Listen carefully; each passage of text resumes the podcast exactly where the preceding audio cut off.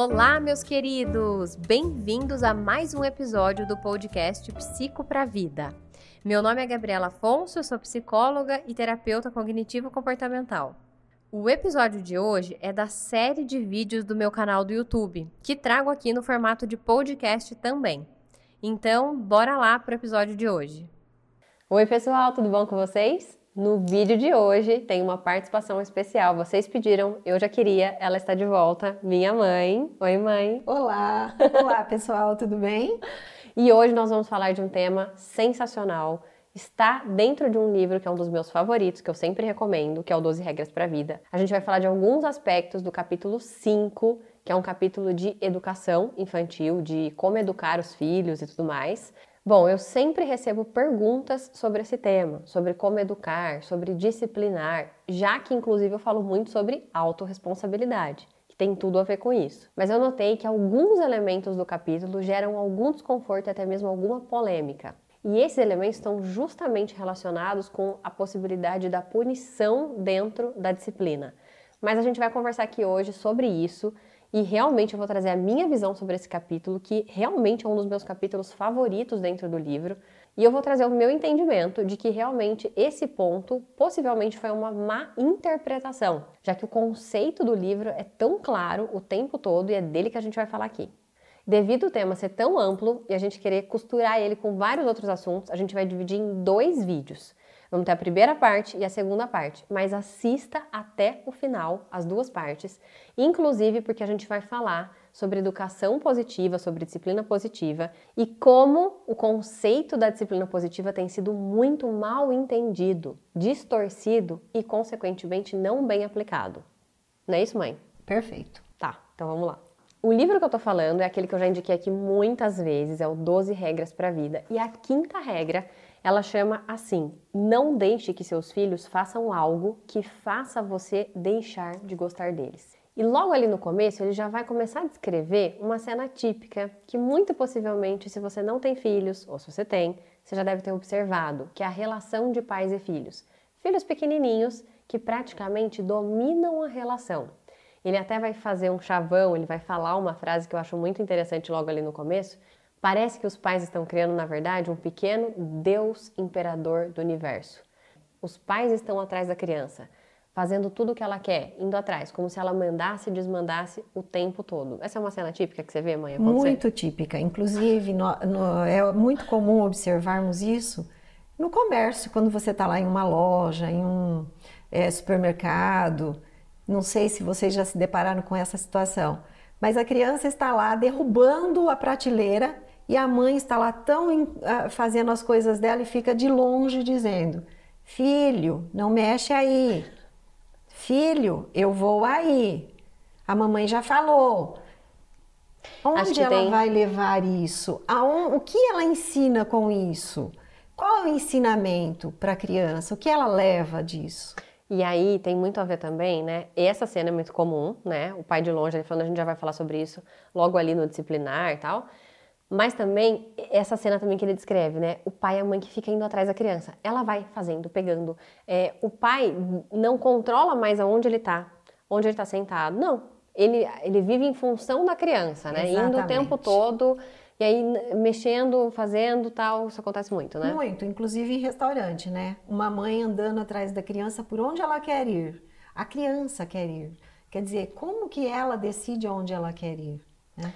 Bom, e aí a gente entra, então, em dois elementos centrais que ele vai trazer no livro, que também é o conceito que a gente quer trazer de base aqui, que ele já começa falando isso, que hoje as pessoas se incomodam muito com ouvir essas duas palavras, disciplinar e punir. Aqui, punir, a gente pode também usar castigar. Então, é com... e ainda mais juntas, né? Ele vai dizer que isso gera um incômodo muito grande. Só que aí que tá, por isso que eu falo que essa é uma leitura que você tem que entender o tempo todo o conceito que ele tá trazendo. Ele mesmo vai dizer isso no livro, e a gente também poderia entender, se você pegar falas como do Mário Sérgio Cortella, né, que é professor, educador, filósofo, ele também vai dizer a mesma lógica, ele vai dizer: troque a palavra punir, porque dentro da psicologia esse é um conceito dentro da análise do comportamento, que quando a gente leva para o senso comum, as pessoas não entendem, elas entendem de uma forma pejorativa. Agora, vamos substituir o termo, então, punir ou castigar por responsabilizar. E aí isso está extremamente alinhado com o disciplinar, que pode ser também entendido como educar. E aproveitando, eu vou pedir para ela comentar sobre isso, porque eu não apresentei devidamente ela no começo do vídeo, mas ela é pedagoga, então ela trabalhou muito tempo também com a parte de educação infantil. Comenta isso do Cortella. Do Cortella, ele diz o seguinte, que é, atualmente os pais, eles confundem a educação com a escolarização. É, imagine o seguinte, a criança passa vinte e quatro horas dentro de um ambiente do lar, da casa, e ela fica cinco ou seis horas... E duas ou três filhos, né? Do, é, dois ou três filhos nesse ambiente de vinte e quatro horas. E as crianças vão para a escola num ambiente de trinta, quarenta, muitas vezes, crianças, é, e ficam por ali num tempo de cinco horas no máximo. Como delegar para a escola a função de educar? É o contrário, né? Então está invertida essa posição. Na escola, ela ajuda, ajuda na, educação, na educação através, através da escolarização. escolarização. Quer dizer, totalmente invertido. Ou e seja, não tem jeito. A educação do teu filho pais. cabe aos pais. É disso que a gente vai falar, por isso que eu adoro esse tema, porque a autorresponsabilidade está dentro disso. E é os pais entendendo a função da responsabilidade que tem para educar alguém que poderá... Outro dia eu participei de um podcast sobre autorresponsabilidade. E perguntaram muito isso, foi uma das perguntas que eu recebi, né? Ah, e como educar alguém para ser autorresponsável? É disso que a gente vai falar aqui. Bom, com certeza o melhor caminho é educar através do reforço, da recompensa. Isso já é sabido. Até por aqueles conceitos que eu falei da análise do comportamento, a gente sabe que a coisa que mais estimula o estabelecimento de um comportamento é o reforço. Só que, tem um detalhe, o reforço é extremamente difícil de ser colocado. Por quê? Porque ele só funciona se ele for imediatamente após o comportamento desejado. Então, olha como é difícil. Você teria que estar o tempo todo próximo e observando para quando a criança, o adolescente, o que quer que seja, manifeste o comportamento desejável espontaneamente, ele seja reforçado. Então, você está naturalmente fazendo algo e se alguém vem e dá um reforço, aquilo aumenta muito a probabilidade daquele comportamento acontecer. Esse é o conceito.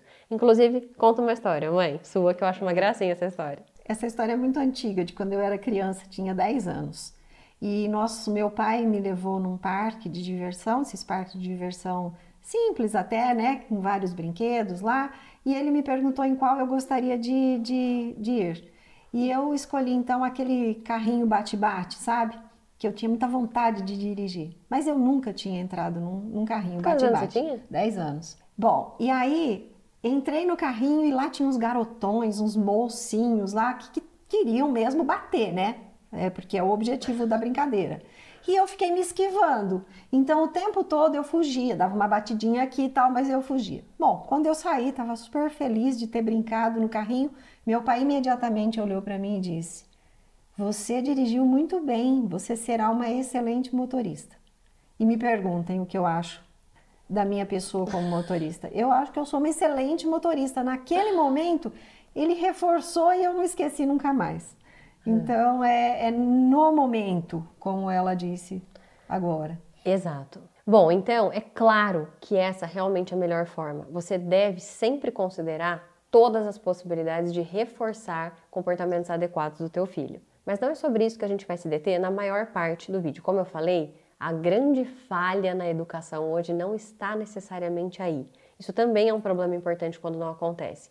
Até pelo que a gente estava conversando no começo do vídeo, é a falta de limites realistas, é a falta de regras, é a falta realmente de conseguir disciplinar e educar. E veja só uma coisa, como eu falei, o reforço ele tem que ser feito através dessa maneira, mas até por uma coisa que a gente vai entrar agora para falar dos estágios de desenvolvimento de uma criança, nem sempre ela vai ter comportamentos adequados, justamente porque ela está se desenvolvendo e aprendendo muitas coisas e ainda não tem uma percepção clara de limites, muitas vezes ela vai manifestar um comportamento entendido como inadequado. E aí nessa hora eu te pergunto, como é que você vai educar com reforço? Não existe, o conceito de reforço não se aplica nesse momento. Por isso que a gente precisa usar dos outros elementos, das outras leis de comportamento para conseguir educar, levar aquela criança para um comportamento melhor. Então, vamos fazer um parênteses aqui e entender uma coisa importante do desenvolvimento da criança, das fases de desenvolvimento. Minha mãe vai falar um pouquinho sobre isso. É, baseado na teoria de Piaget, Jean Piaget.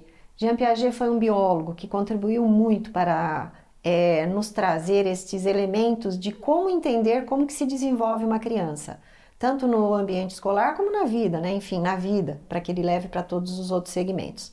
Ele dividiu em três fases. A primeira fase se inicia, então, no zero até três anos de idade, que se chama anomia.